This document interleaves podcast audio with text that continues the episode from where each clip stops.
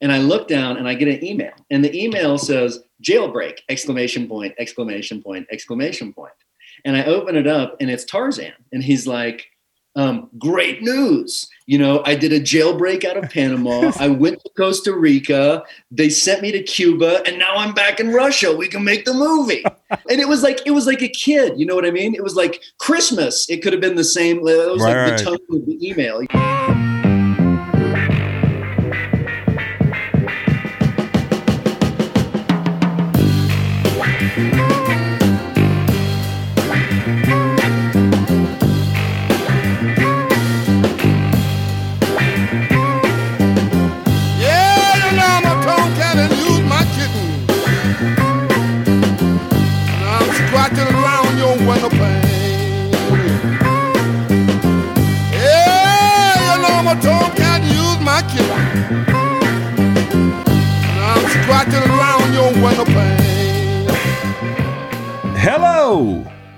I was doing my best making impression. I am out of the office. You are hearing Chris Long, pasty white, no suntan Chris Long. As you're listening, I am on vacation. So, you know, a round of applause for Cowboy Reed. Cowboy Reed has worked 800 consecutive weeks in this little studio. Uh, I've been right there with him, but my man is working his ass off. He works harder than me because he has to clean up my mess. Um, I try to clean it up with him, but we've been going for a long time here uh, at, at Greenlight Studio. So shout out to him. Shout out to John. Uh, everybody need a little break, right? And I'm, I feel like shit because now I'm saying like, yeah, I'm at the Bahamas. I took the show on the road down to the Bahamas. Well, I am unplugging or trying to, getting ready for the NFL draft. So, uh, in the event that I missed anything big, I'm sorry. But we got a great interview for you today, a little change of pace. And I want to do more of these. Like, we get away from it with everything going on with sports. Like, I just love sitting down one on one and interviewing people that interest me outside the world of sports. So, apologies if you like it. We'll do more of it. And if you don't like it, um, give this one a chance. If if you're just thinking, I just want to talk football, give this one a chance. Tiller Russell, he is a director, producer. He's a filmmaker uh, with a knack for finding these kind of like true crime stories that have a larger than life uh, vibe to them. Like the the characters are larger than life. He's very good at identifying like who's going to be the hook for this doc. We got to have one guy who's magnetic the first thing that I saw him do was the seven five. I saw the seven five like last summer and didn't didn't even think to look at who produced it, um, who directed it, anything like that. I had no idea, you know, who Tiller Russell was, but I loved the series. And the seven five was, you know, a true crime deal. It was a police corruption thing. And this one focused on Michael Dowd. Simply put, one of the most corrupt cops of all time. He's out of jail now. He's out of prison, but he went away back in like the 80s or like the beginning of the 80s up in New York. I mean, this guy had his hands in anything illegal you could possibly imagine. And Tiller did a great job of peeling back the curtain on just how corrupt a police precinct can be. And obviously, we see issues today with police, but imagine how unchecked it was in the 80s. It's actually incredible to, to consider. And watching something like the 7 5 certainly makes your wheels turn a little bit. Um, you know, and the one I saw recently was Operation Odessa. That's the one, you know, you've probably seen 7 5. It's been around for some years, but Operation Odessa was kind of hot on Netflix this year. It was very hot on Netflix, and it should have been. It was a damn good documentary. How about this plot? Russian mobsters selling military submarines to uh, a Colombian cartel for drug smuggling. Like, how's that for for an elevator pitch? Like, you had me there, but you talk about some of the characters in this thing. I mean, um, some of the most cunning, scary dudes, like a Tony Yester, who uh, who you're gonna hear me and Tiller talk about, right down to probably the most magnetic dude in the whole in the whole deal. Um, his name is Tarzan. He's a Russian guy named Tarzan. Russian guy named Tarzan that went to Russia. He was living in Miami, dealing with these cocaine dealers, and went back to Russia to buy when the Soviet Union fell. They were just like offloading like helicopters and shit, like a fire sale of helicopters. They they couldn't get rid of them. Like they couldn't get rid of them. So these things were cheap. And these guys were going over there to Russia and they were and they were buying fleets of helicopters and and uh, and trying to you know uh, send them down to the Colombian cartel and that sort of thing. And in this story, as it weaves together a bunch of different subplots, you're going to hear names like Pablo Escobar. Like these guys were legit, and um, some of the characters in this Operation Odessa are incredibly magnetic. But there's a side to it that's like this anti-hero genre is really picking up a lot of steam when it comes to you know we we've always liked true crime, but I feel like we we you think about Breaking Bad, that whole show is predicated on watching a bad guy unravel. Like a good guy turn into a bad guy and become an anti-hero. But I mean like to, to just go to show you how you know, I mentioned Tony Yester earlier, his character just jumped jumped off the screen. Um, you know, it'd be enough if you had Tarzan alone. Uh, but this guy was just a total like a gangster and he was charismatic. He's a guy that like if you didn't know that he's probably killed a bunch of people, you'd want to hang out with him. And I think that's the most interesting thing about considering who you're rooting for as you're watching or who you find yourself like drawn to. Like, I'd love to have a beer with that guy. And then you like find out who that guy is. Like, he has a knack, Tiller had, you know, for identifying not only this incredible story, but like the characters in it, bringing them to life. And then the links that he had to go to to interview people like Tony Yester, who's like on the run. Like, he's he's been on the run for years. He had to meet this guy in an airplane hangar somewhere in Africa. Africa is the biggest fucking continent in the world, by the way. Okay, you guys probably already knew that. Don't know how big it is? Google like Africa actual size. They'll lay China, India, the United States on top of that motherfucker, and there's still continents to go. the subheading when he met Tony Yester is somewhere in Africa. If you're meeting with somebody who has to like do one of those meetings and it's like meet me in Africa, like it's pretty legit. You know, you watch one of these like uh, cop mysteries, they just put the shadow over the guy's face in Queens and they give him the robot voice. But he had to meet somebody somewhere in Africa, like PJ's hangar. So Tiller Russell, the backstories are incredible. Obviously, a great storyteller. I was nervous about interviewing him because I think of these guys as being so like artistic and smart and like I'm just me. But John put it really well when I was getting ready to talk to Tiller he was like, these guys, their job is to pitch these stories to be able to go out and execute these projects. They're charismatic guys, and Tiller was an incredibly charismatic guy, and I thought a very authentic guy in getting to talk to him. So fun interview, ton of stories. Uh, he's also done uh, the story about the serial killer Richard Ramirez, Night Stalker. He did that as well, and we talked about that a bit like you know how do you handle stuff like that? It's a heavy heavy topic. It's not just like your run of the mill drug war kind of documentary that you can spice up and make fun even though right under the surface there's a lot of crime and violence and that sort of thing and we got to question who we're rooting for and you know why we're uh, attracted to these type of stories. Like you can't have fun with a serial killer documentary you got to handle that with care. That was interesting to talk to him about as well. So, without further ado, I didn't mean to rub the vacation thing uh, in. I may or may not be drunk on a beach. I hope you guys are having a great day. And here's Tiller Russell. Tiller Russell's here, filmmaker. Uh, most recent work, Silk Road. Off the top, I'm going to tell Tiller I haven't seen it yet because I'm halfway through American Kingpin. We will talk about that in a little bit. I know him from the 7 5 and from Operation Odessa, which Operation Odessa is a kick ass time. Like everything about that movie, that documentary is kick ass. It is fun. It is interesting. It is a rabbit hole. You got to check it out. And if you haven't, we're probably going to spoil some shit. So uh, just a heads up. It was a caper making that thing too, as you can imagine. yeah, man, it was. Uh, it looked like a lot of fun to make. I mean, some characters, and I, I guess that Let's start with Operation Odessa. Great. Because it's, on, it's on the top of my head. Why do you think it is that we do so much Italian mob stuff and the Russian mob stuff seems like such an untapped resource in entertainment?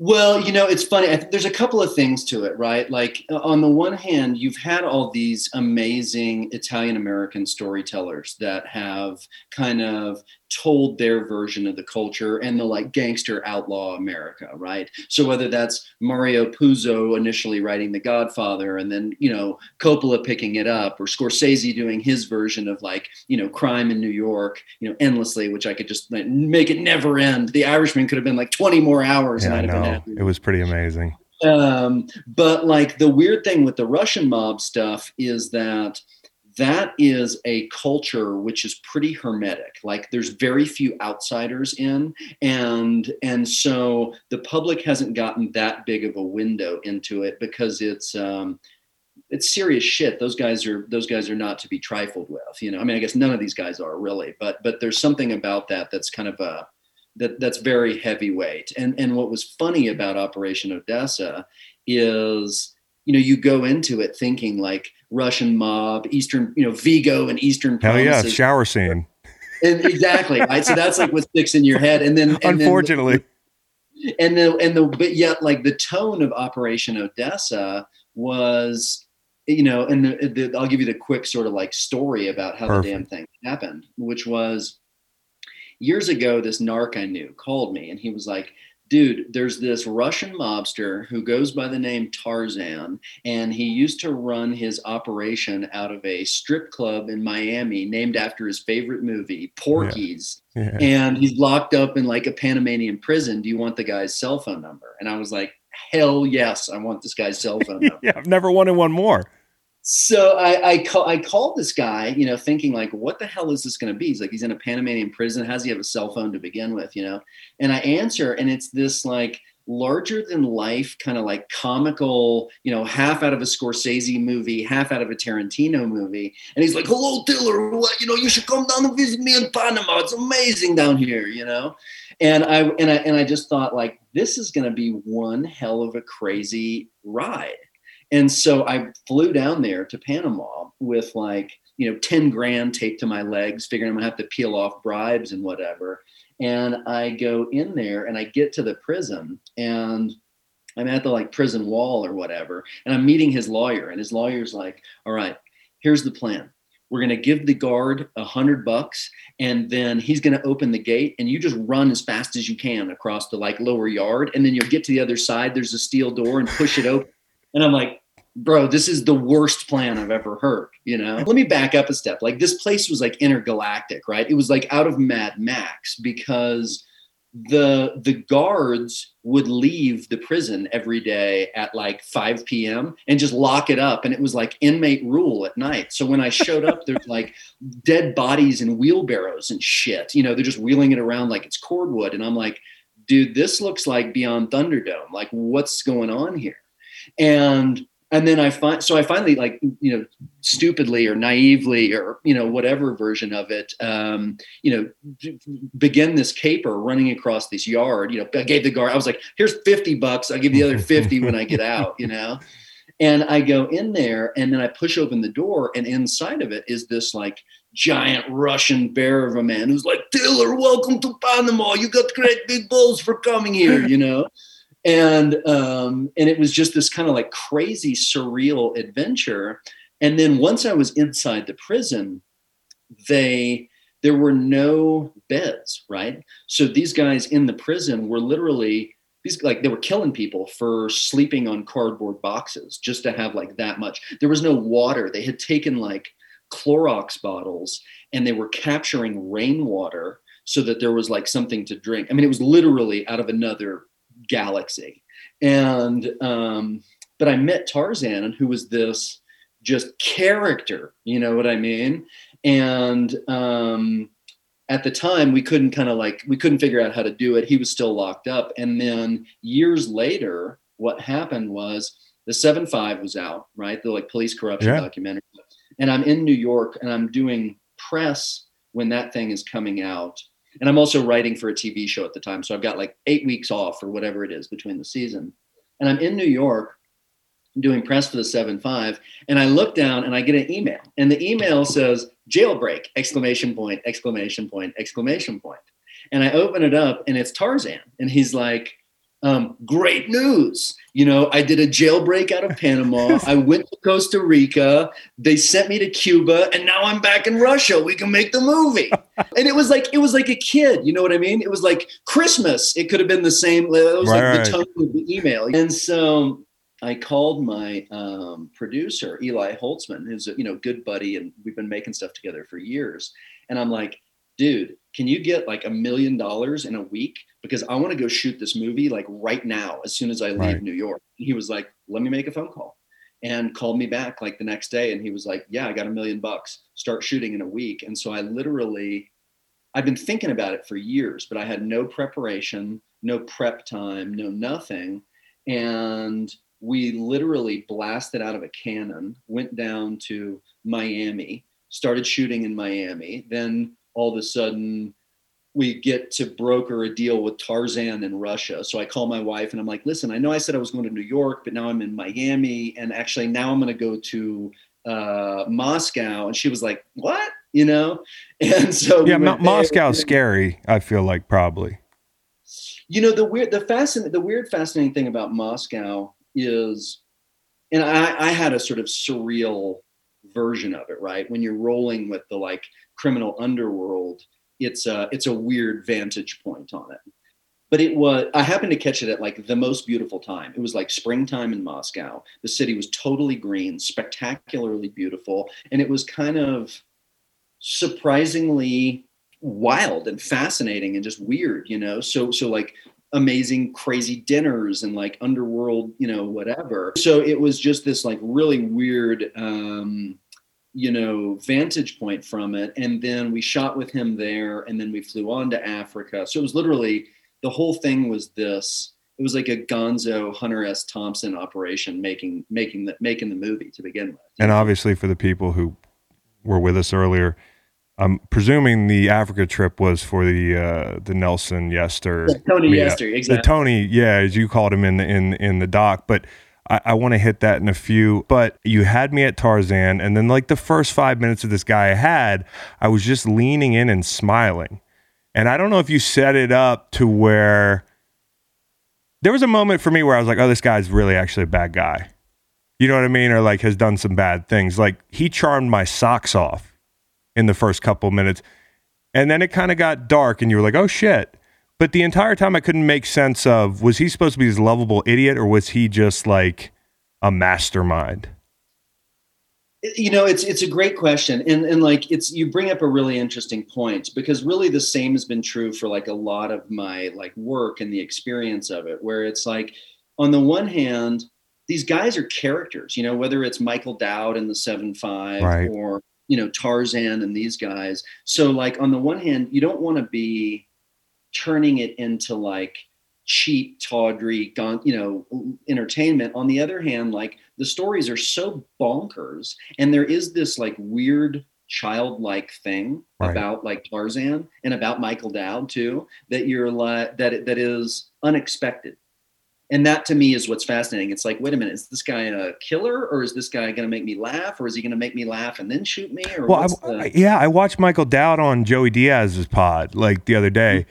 And I'm supremely interested in how folks. I've always been, of course, doing a little reading would answer any questions I have, but God knows uh, I'm not going to do that. I uh, I've always watched documentaries and been like, these guys are just out like talking about crazy shit.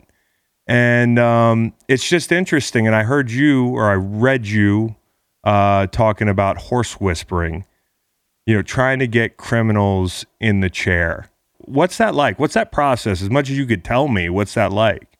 it's one of these things where you can't bullshit people Right. in any way, right? So there can be no hustle to the game. Like if somebody says, dude, am I going to get burned for doing this? Like my answer has to be, hey, you're a grown man. If you get burned for doing it, like I didn't make you smuggle cocaine coming into the world. Like that was your decision. So Right. if you're telling the story, then I'm going to do, I'll go to the end of the earth to, to tell the story as like powerfully and honestly and on as big a canvas as possible. But like, dude, I'm not a cop. I'm not Right. the US attorney's office. So I don't know what's going to happen to you. So you have to really shoot people straight on the one hand. And what could On happen?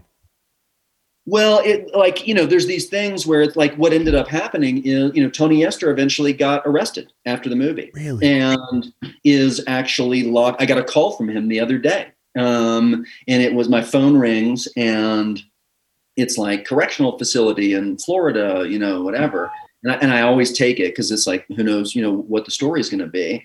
And so I answered it, and it's and he's like, "Dealer, it's fucking Tony, man." You know, and, and, and the, the the craziest thing was he goes, "You know, I never seen that fucking movie fucking made, but it must be pretty fucking good because every fucking prison I go into, everybody knows who I am." You know, You could have done I- voiceovers for uh, Tony, dude, and for Tarzan. You you went from Russian to Dude, Cuban. I spent a lot. Of, I spent a lot of time with those guys, you know, and and so and I just fell out laughing because Yeah. it was like it was so outrageous, you know. yeah, But but but but I guess the thing is how how I always look at it is when you're making the documentaries. A lot of the directing is long before there's ever camera, lights, a chair, any of that stuff. It's sitting down like eye to eye, man to man, being like, hey, if you don't like me, if you don't trust me, if you don't think I'm the guy to tell your story, walk away. But if you do, we got to go to the end of the earth to do it because um, that's the only way these things work when they're totally real and when they're just batshit crazy. how does it feel when somebody walks in the room and now you're going to get to know them? You've had that conversation, like, hey, listen, this is going to be something I got to do it balls to the wall or nothing, and uh, whatever happens to you happens. You've had that conversation. You've had that heart to heart. I'm sure you have to make some sort of a connection with the subject of your interview for them not to feel, I don't know, like you hate them. Um, but maybe you're at odds with the things they've done, and maybe you know it's an uncomfortable situation for you. Is it easy to separate it when you're when you're actually getting the job done? Really interesting, really smart question. Um, the way I look at it is my job is not to make a moral judgment one way or another. Right. Um, it's about trying to get the most um, authentic, honest version of Right. a story from as many different angles as possible. So I'll sit with the gangster, but I'm also going to sit with the cop that put him away. I'm going to sit with, you know, the wife that got left behind. I'm going to sit with the best friend that betrayed him. And so it's like each one of these people is a spoke in the wheel that Mm. leads to the story.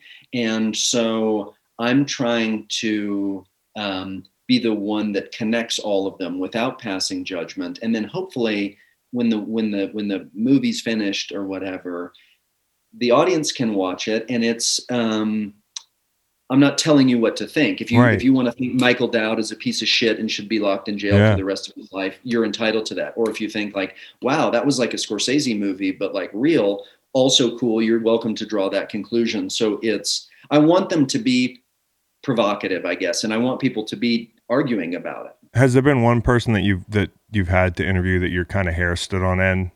Well, I mean, you know, there there have been several. Tony Yester was a, it was a very serious guy from Operation Odessa, you know, and um, and and basically, you know, everyone said it was going to be like categorically impossible to get him to sit down and agree to an interview. And then You did a good when I- job of building that up too. I was like, there's no fucking way they get this guy. Well, and I assumed that it never would happen. So what happened? Was so weird. What happened? We were in, and so we planned on shooting the movie without him, right? And then we're in Moscow, and I get a WhatsApp message, and the message says, "You've talked to the waiters. If you want to know what really happened, come talk to the chef. Meet me in Africa tomorrow for a cup of coffee." And I'm like, "Holy shit! This is the guy!" You know? That's insane. That's so like him, just from knowing him in the movie, that he would have some like just grandiose way of setting up Yeah. a meeting. I mean, just like Yeah. from his fashion sense to his charisma. And he's the guy I'm thinking about that like I kind of wondered for a second until you told me that he got picked up again. Who was the smartest guy in Operation Odessa to you? that guy was is stone brilliant and really there's only like there's there's a small slice of his whole crazy life story that's told in there um but he was you know at the height of it dude he was on the run from DEA the US Marshals FBI, you know, America's most wanted for, for, for years, you know, decades even. And he was so sophisticated in the way that he would change identities, be in um, countries where there were no extradition treaties, Mhm. and um, use his knowledge of both intelligence and the sort of cartel crime war. You know, this it's like Jason Bourne, like as cartel guy. On the other side of it, I'm looking at Juan, who I got nothing against, and, and or Tarzan, who I got, no- but they seem like the times they just accidentally accomplish shit. Right. It's like it's and I, I always joke to Tarzan. I was like, dude, you were like the Forrest Gump of crime. You just happened to be there, like every crazy deal that ever happened. And he kind of laughed. And but you never quite know, you know. I mean, the truth of the matter is, these guys all had. It was like for them, it was the caper of a lifetime Right. that they were on, and it was this insane, wild ride when they were out ahead of the culture a little bit. The Soviet Union had collapsed everything's for sale. Who's got the balls to go show up and try to buy military attack helicopters and submarines? You know, Well, they did, and and it worked, and it blew me away. Like, explain to me what the fuck was going on in Russia. I know that the Soviet Union had collapsed, but just that you could stroll in and impersonate Pablo Escobar and get away with it and buy It's the, pre- helicopters. it's the pre-internet era, right, dude? It's like it's the analog days where like there's no real way of checking it. And the way they explained it to me, sort of what was happening in Russia was. Um, basically they were like listen if you're the general and you are you know in charge of the military airstrip and the next day the government goes away you're no longer in charge of the military airstrip you own it so if you want to sell something you sell it. And so it was this like complete seismic shift that happened overnight and the people that were smart enough to or crooked enough or whatever you want to call it both you know were to like play it were the ones who you know sort of became the oligarchs of today. And then the crazy thing with that one is like dude they had photographs. They're sitting there and it's like they're shopping for the submarine like they're at macy's you know what i mean or whatever and you're just like "W- really that felt like him in a nutshell to me. That picture felt like him in a nutshell to me. no, it's it, it's so funny like with with making these documentaries and the same thing like it, it's the opposite end of it because it's like it's very serious but like you know when i was making night stalker suddenly what we had early on was we had access to all of the crime scene photos Mm, that were taken by the sheriff's department and suddenly like when you have the photographic documentation of the story that goes with it it just takes it to kind of a new level of um, specificity or like connection with the material because you're like oh wow this is real and like here's the photo taken like back in the day when this happened You've talked about the origin stories of seeing a story like uh, Operation Odessa for the first time, and as, albeit you had to wait years. Same thing with the seven five. You saw, I think, Michael Dowd on the stand saying, "I'm a policeman and a criminal." Is there just an aha moment where you're like, "There's nothing that's going to get my way. No amount of a lack of B roll is going to get in my way. No, no amount of like, I need this fucking story," or is it kind of a multi-planar discussion of these are the impediments and I might never get to tell that story but there's a story out there that I just wish I could tell I just don't have like you said whether the pictures or video or the people to talk to Yeah. No, it's that it's another that's another really great question. To me, there's a couple of things, which is what people don't necessarily um, uh, put two and two together about is documentaries need stars just like movies need movie stars, right? So, like, you have to have great characters. It's not just the story. It's like, are the characters telling the story larger than life and charismatic and, and sort of gripping? So, like, question one for me is always like, who's the star or stars of this? Can these guys carry your attention for four episodes or for 90 minutes or whatever, whatever sort of the format is, right? And that becomes a big piece of it. Um, and then the next layer is okay, what are the materials that go around this? You know, do we have photos or do, do we not necessarily need them? Or are there wiretaps that we can use? Because, really, in a weird way, my docs, it's a very simple set of ingredients. It's firsthand, first person interviews with the people who live the story, and as many of them as possible. It's the archival materials, photos, video, wiretaps, whatever the stuff is. It's what's the original photography, the pictures that we're going to shoot that evoke the world um, for you know that that sort of tell the story visually. And then finally it's what's the graphic treatment that fills in the gap? Okay where does this like how far is it from moscow to miami? What's required you know sort of that and and that's it. So those are the pieces of the puzzle.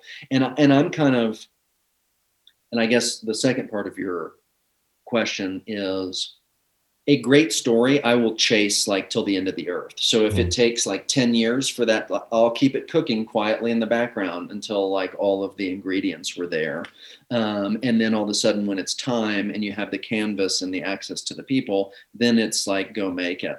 And then the opposite is is true with you know Silk Road was it was a it was a Rolling Stone article that was I knew an amazing story about this like young guy who kind of becomes uh, you know, who creates the like Amazon for dope, you know, and um, it was this amazing story that there was a, a Rolling Stone piece on, but the kid Ross Ulbricht was locked up in in in uh, MCC Correctional in, in New York at the time, MCC New York, and I knew that I was never going to be able to get to him. So that one, it was like, okay, this wants to be a movie because there's all of these amazing pieces of information in the story. There's all of the chat logs that this guy had with his other cronies. There's the um, public statements he made. There's the diaries that were on his laptop that was confiscated after he was arrested. So there were all of these elements giving me a window into the uh, into Ross Ulbricht's mind and story, but there's not Ross Ulbricht telling it. So suddenly that becomes actors um, uh, performing that story, but you're trying to use as many of the real elements to make it as authentic, um, you know, to the story as possible. And that story was too good. Well, it was just it was just a, it was just a crazy you know and that and to me that's the thing is like these stories you know I used to work in you know in a writer's room writing writing for Dick Wolf TV shows and like if I came into that writer's room and I pitched a story hey it's three best friends who's you know um, are going to buy a submarine for the Cali cartel and one of them's going to rip them off and disappear with 20 million they would be like dude that's a terrible pitch you're fired get out mm-hmm. of here but because it's real you're like okay, let's do that one. And it's the same thing with Silk Road. You're going to tell me a, you know, 24 year old kid comes up with a technology that allows anyone on earth to buy dope at any time. And it turns out the mailman is accidentally your dope dealer. Yeah. Like, and it's real. And that all happened in like two years. Then, then it's like, that's a story that's so sort of surreal and hard to um, imagine yet it's it's true and so those are the stories that i'm gravitated to that i gravitate towards to tell. What about your decision project to project? You talk about having a star. How about having a narrator? What goes into deciding if you want a narrator? Um well gen like on on the docs basically for the most part, I have not had anything in there. I want those people to tell the stories. A little bit when I did the last Narc, which is the story of the you know the murder of this DEA agent Kiki Camarena in Mexico in 1985.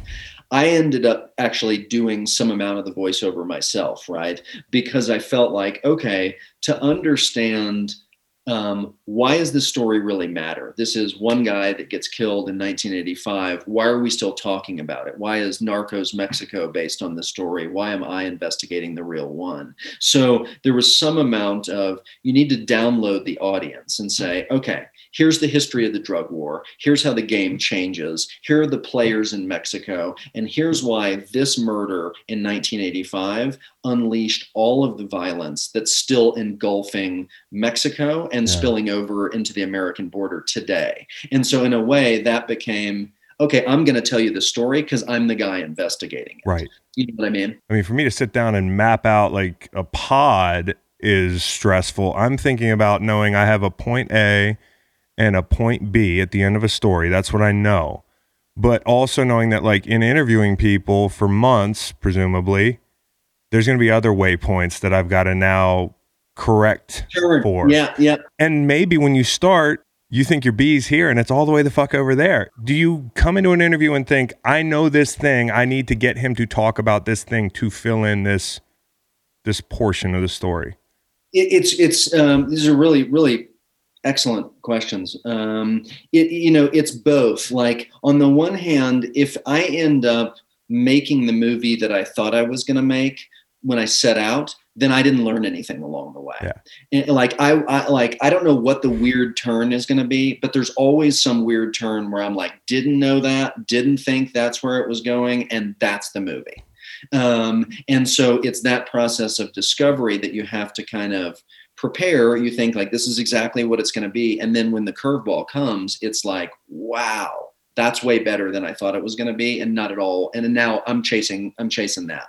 And so that that there's that sort of piece of it but then there's also when you go into it you need to be incredibly prepared because right. it's like particularly with this crime stuff okay i'm going to talk to Chris. Chris is going to give me a load of bullshit about this, but I'm also going to talk to Ralph, and I know that Ralph is going to corroborate this piece. So I'm cross-checking, you know, your testimony or, or your, you know, uh, interview against Ralph's interview, and then I'm able to kind of triangulate. Okay, here's the overlaps. Here's where the discrepancies are.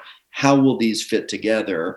Um, and so it is, and I use both a board, and because I've done both writers rooms for like you know dick wolf tv shows yeah. as well as documentaries. So i'm trying to use the tools that i know work from each of them and blend them together to kind of have a um, a methodology that's uh, dependable.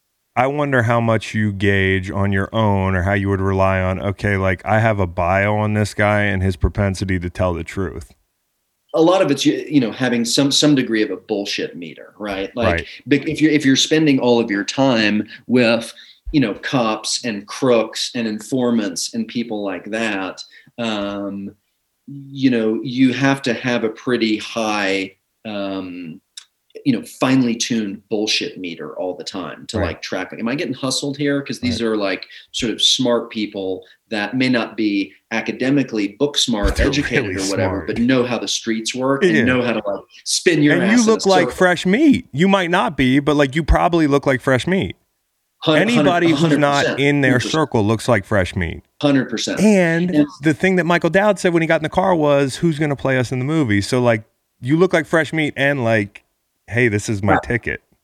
Exactly. So it's like this weird combination of like, the, you know, them thinking like, I'm going to run circles around this moron. And exactly, this is my lottery ticket to Hollywood. Um, and so, so it is this thing where, and, and, and I'm very straight about it, dude. Like, I'm not a gangster. I'm not a cop. I don't live in your world. I already know. I have this weird ass passport where I get to come visit yeah. and you get to tell me about shit, but then I go home, you know? And so it's like, it's, you, you know, the job is to be a chronicler, not a participant, you know?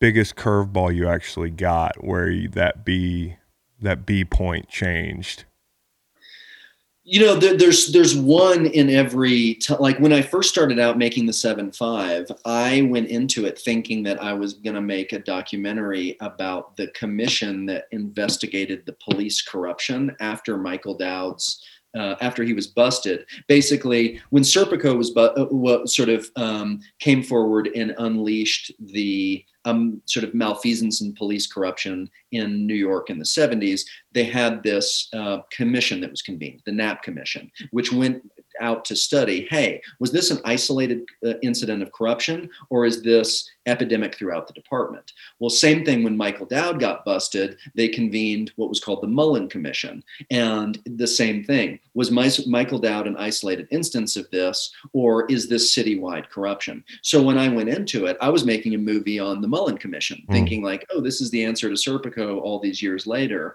And I couldn't find anybody, I couldn't find Dowd because he had like fallen in the gaps of the digital record.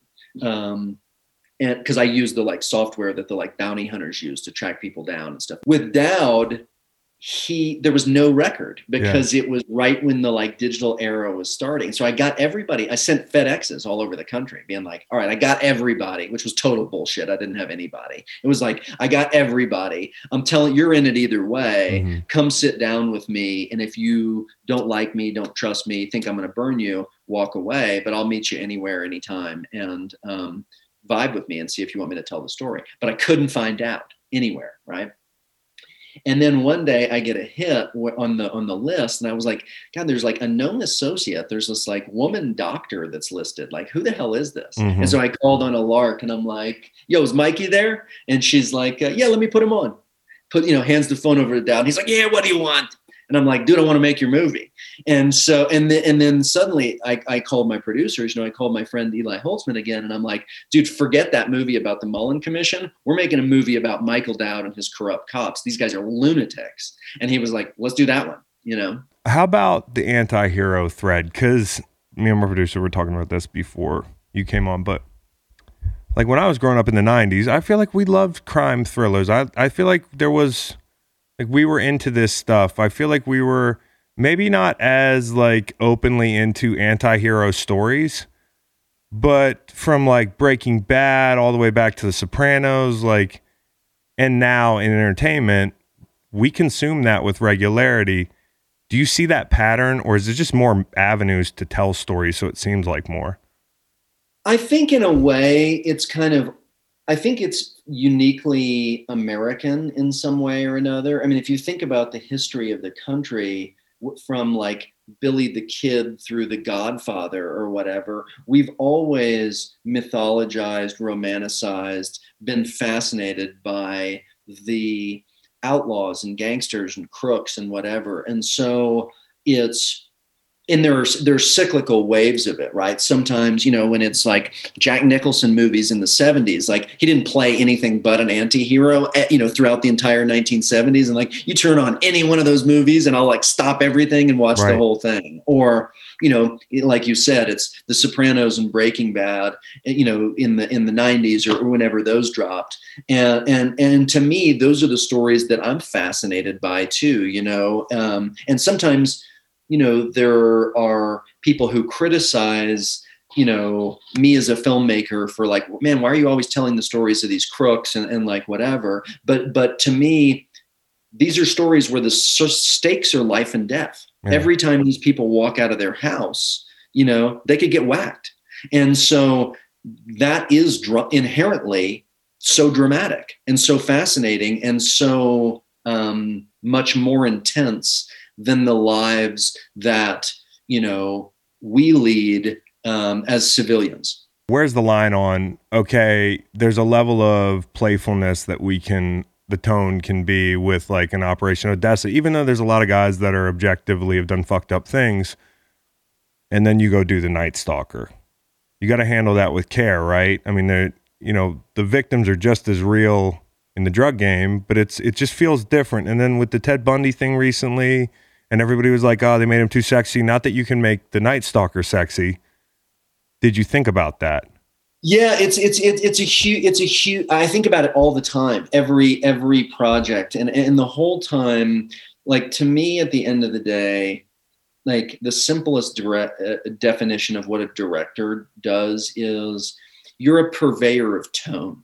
Like, what's the tone of this? Is it light and flippant? Is it funny? Is it serious and dramatic? Is it you know horrifying? Like that decision determines everything else that's in the that's in the that's in the piece right?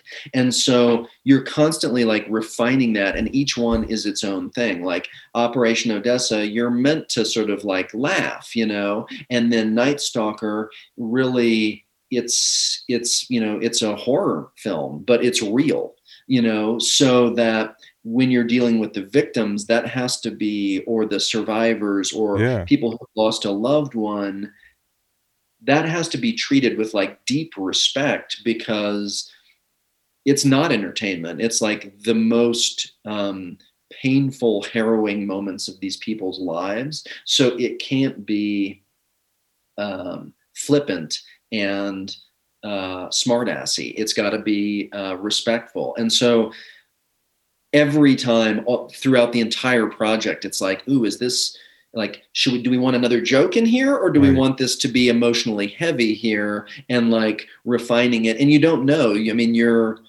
i fly by such lights as were given me you know in the sense of i just have my instincts you know and i'm trying to do my best and hopefully it's engaging and um, thoughtful and uh, compelling you know Why Ramirez? Out of you know, because there's so many like crazy sick, you know, characters over the last. to me it was the cops like that that particular series i sat down with the two homicide cops who worked that case um, and they were it was really funny. I sat down with them and they had seen my you know they'd seen they were like you make movies about like lunatics. We're not lunatics. We're just like straight like you know homi- like serious homicide investigators. And i said i had to tell them no it's not that i make movies about lu- i mean sometimes i make movies about Mhm. lunatics but like really what it is is it's people that have extraordinary lives. And you guys by dint of what you did and the fact that you collared the biggest serial killer of the 1980s in this massive epic citywide investigation and that you guys are night and day different. One's like this white italian old school um, homicide legend. Another you know his partner is this young up and comer latino you know youngest guy on the force on, the on the homicide squad. And it's this unlikely pairing of these two guys who come together to work this iconic case in an iconic city about an iconic killer. And it's the combination of what really struck me about those two guys is they were super real about the human toll that it took on them. Um, as a father and as a parent and as a you know a husband and, and, and a cop and, and as a man and they were so unexpectedly i guess vulnerable and open about it that i was like man i've never seen uh, i just i didn't know and so that's what fascinated me way more so than ramirez. At the end of the day you know it was those two guys and then the strange dignity of the victims and survivors who either had their lives irrevocably scarred from what happened or who you know were like this happened to me but this does not define me i'm going to have a beautiful life. And just because richard ramirez kidnapped me when i was a child doesn't mean i'm going to crumble and have my life destroyed. And that sort of strength and centeredness and power again it lets you talk about the surprises. I sat down with the, you know this young woman who had been abducted by richard ramirez at six years old and you know molested and miraculously released alive and i expected to meet this um, destroyed broken person and i had like tears in my eyes 10 seconds in because i was like you're stronger tougher smarter more self more centered than i am like and this shit did not break you and it was so moving to see somebody that was empowered rather than broken by it And one thing that always comes across to me is like the need for closure, first and foremost. I mean, like that to me, it's the last thing you think about. Like closure would make things any better, but it seems to make things a lot better for these families. there's a weird thing that happens generally making these th- making these films or, or shows or whatever in that what what happens is people carry these stories these secrets these you know um, powerful experiences inside them their whole lives and never speak about them. And then suddenly they're finally ready to talk for the first time in their lives. And it's it's almost like this private therapy session between me and one other person. And yet there's a camera there and at the end of the day like the whole world is watching you Right. know? And and so it, there's this like cognitive dissonance between the the intimacy of the connection and the conversation but like but it wouldn't be happening if there weren't a camera there and there weren't an audience tuning in. So it's it's a it's a weird combination of events and circumstances if that makes sense. And do they generally, and this might be a sensitive question, so stop me if it is, but like, are you are you granting some leniency in post production because you're like, what you what you want in there is what's going to go in there. You know, like certain people that you interview. Do you handle Yeah. certain interviews more with care? And then like you're you're somebody from the cartel. Sorry, buddy, you talk to me. You know, Well, my whole deal is like I'm like if you're agree to sit down with me, I'm never going to burn you. right? right like i i can't afford to burn people whether it's civilians and victims or whether it's cops or whether it's gangsters you know at the end of the day like my word is my passport Right. and so everybody gets treated with the same respect and and i say you know like because i'll sit with cops who are investigating a case and they're like tell me what so and so said it's like dude i ain't telling you what so and so said just like I I wouldn't, you know, I'm not going to give somebody. That's not what I do. My Mm. job is to tell the story and to protect the relationship. And so it's always about, um, I guess, respecting that first and foremost with everybody all the time. You got that. You got the clearance process with like dealing with uh, coke dealers and that sort of thing down. But what about like government agencies? Uh, it's, it's it's it's really tricky. I mean, institutions in general are tricky, right? So, like, and, and oftentimes the stories that I I'm not telling for the most part, you know, even Silk Road is a story that takes place in you know eight or nine years ago, and and I sort of would jokingly say to the producers, this is a period piece because it actually is. Like 2013 is not 2021. All the tech is different, everything is different.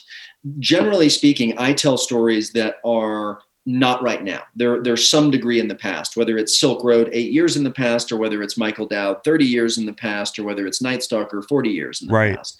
Because when the cops are retired, when the FBI agents are retired, when the DEA guys are retired, suddenly nobody can muzzle them. They can tell their experience as human beings because they're no longer representatives of the institution. They are civilians who have the right to tell their own story.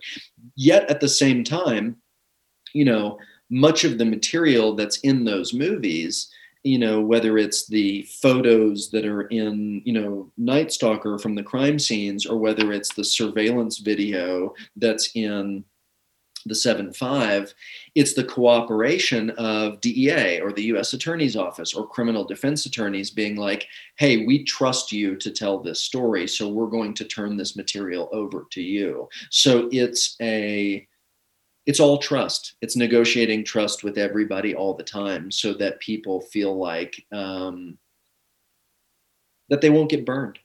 Let's talk about Silk Road, and uh, before I get you out of here, man, because I'm really looking forward to seeing this.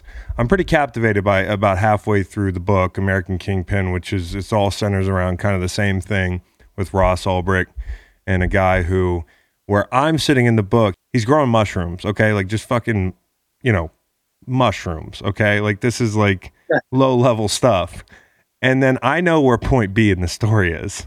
So tell me what happened to this kid. Well, it's, I mean, and like what was so crazy about that story is like it all happened in less than two years, right? From the moment of like having this notion of, okay, I'm going to create a website, I'm going to call it Silk Road, I'm going to, and it was a very simple invention. Basically, it was, I'm going to use Tor, which conceals your identity and usage so that you're anonymous when you come onto it. And then you're going to pay with Bitcoin so that the transactions are secure. And then anybody can buy anything from anyone at any time, and there's no trace of it. And so this young guy, you know, kid, frankly, comes up with this idea, and um, it goes supernova overnight, and suddenly it metastasizes all over the globe. It's this he he goes from kind of dreamer to kingpin, you know, in 18 months, and suddenly like the entire uh, you know American justice system is like, okay, we're going to catch this kid and we're going to grind him to bits. And so it's a the compression in the story is what struck me. Normally, it takes like a lifetime to become the Godfather. You know, this kid got the express ticket. You know, took the bullet train and did that in you know less than two years, and literally changed the way the drug game worked and the drug war was fought overnight. And then the way I constructed the movie, it's interesting that you're reading Bilton's book, which was brilliant. Um, because that there's so much story in it. To condense it into sort of a film what i did is there's a couple of corrupt law enforcement officers that that were essentially fleecing Ross, you know, both ripping him off and entrapping him at the same time, uh, you know, trying to bust him and then trying to rip him off. I combined those two characters into one character played by the actor Jason Clarke um, as the like, you know, crooked cop that's trying to take down Ross Ulbricht, who's played by Nick Robinson, two wonderful, terrific actors. And so the way I like boiled the story down while staying true to its essence, I hope, is it's the story of these two guys that are like two missiles kind of fired at one another and are like the last people on earth either one should be dealing with. And it's the collision between them that causes the you know the explosion.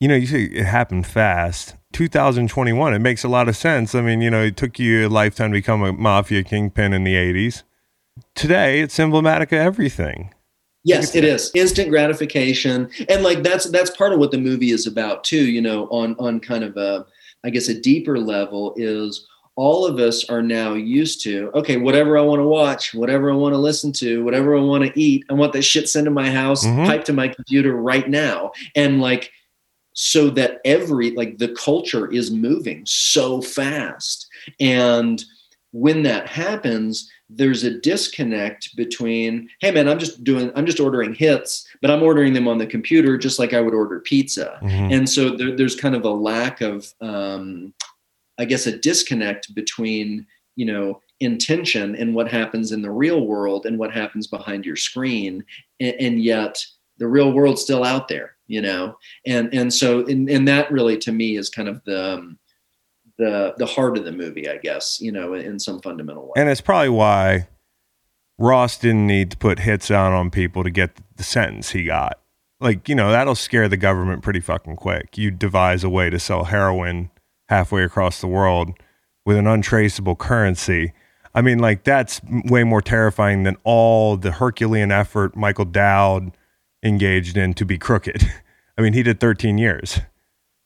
Yeah, well, no, it's like, dude, it, it, it was, and I think, and like, here's a crazy fact, which is Ross got two life sentences plus 40 without the possibility of parole, which is significantly harsher, more draconian sentence than El Chapo got. Right. You know what I mean? So, like, that's that's a crazy fact to me, and and and I think that you know it makes me wonder anyway is the reason that sentence was so intense because this isn't just Michael Dowd ripping and running in like, you know, East New York. This is like worldwide, anybody with a phone or a computer, you know, holy shit, it's an existential threat to, to law enforcement. And he's right? the first. And he's, and the, he's first. the first. And back when me and Cowboy Reed were talking about this, back when the fucking Silk Road came out and it was this thing that people just talked about in the shadows, the same thing was true for Bitcoin well, and the, and and like the, here's the thing is, but for Silk Road, none of us would know about Bitcoin. That's what put Bitcoin into the zeitgeist when Ross got busted and like everybody's like, what's Bitcoin? And like that story is why we all know about own, trade, mine, whatever Bitcoin today. I wonder with Ross if you did any psychoanalysis of him. I know you're not like that's not your job, but amateur psychoanalysis I could see, and I wonder if a lot of this is because I know how the story ends, but I'm like, this guy's a fucking kind of a culty guy. He's got like a cult leader kind of magnetism to him. Did you pick that up at all with him?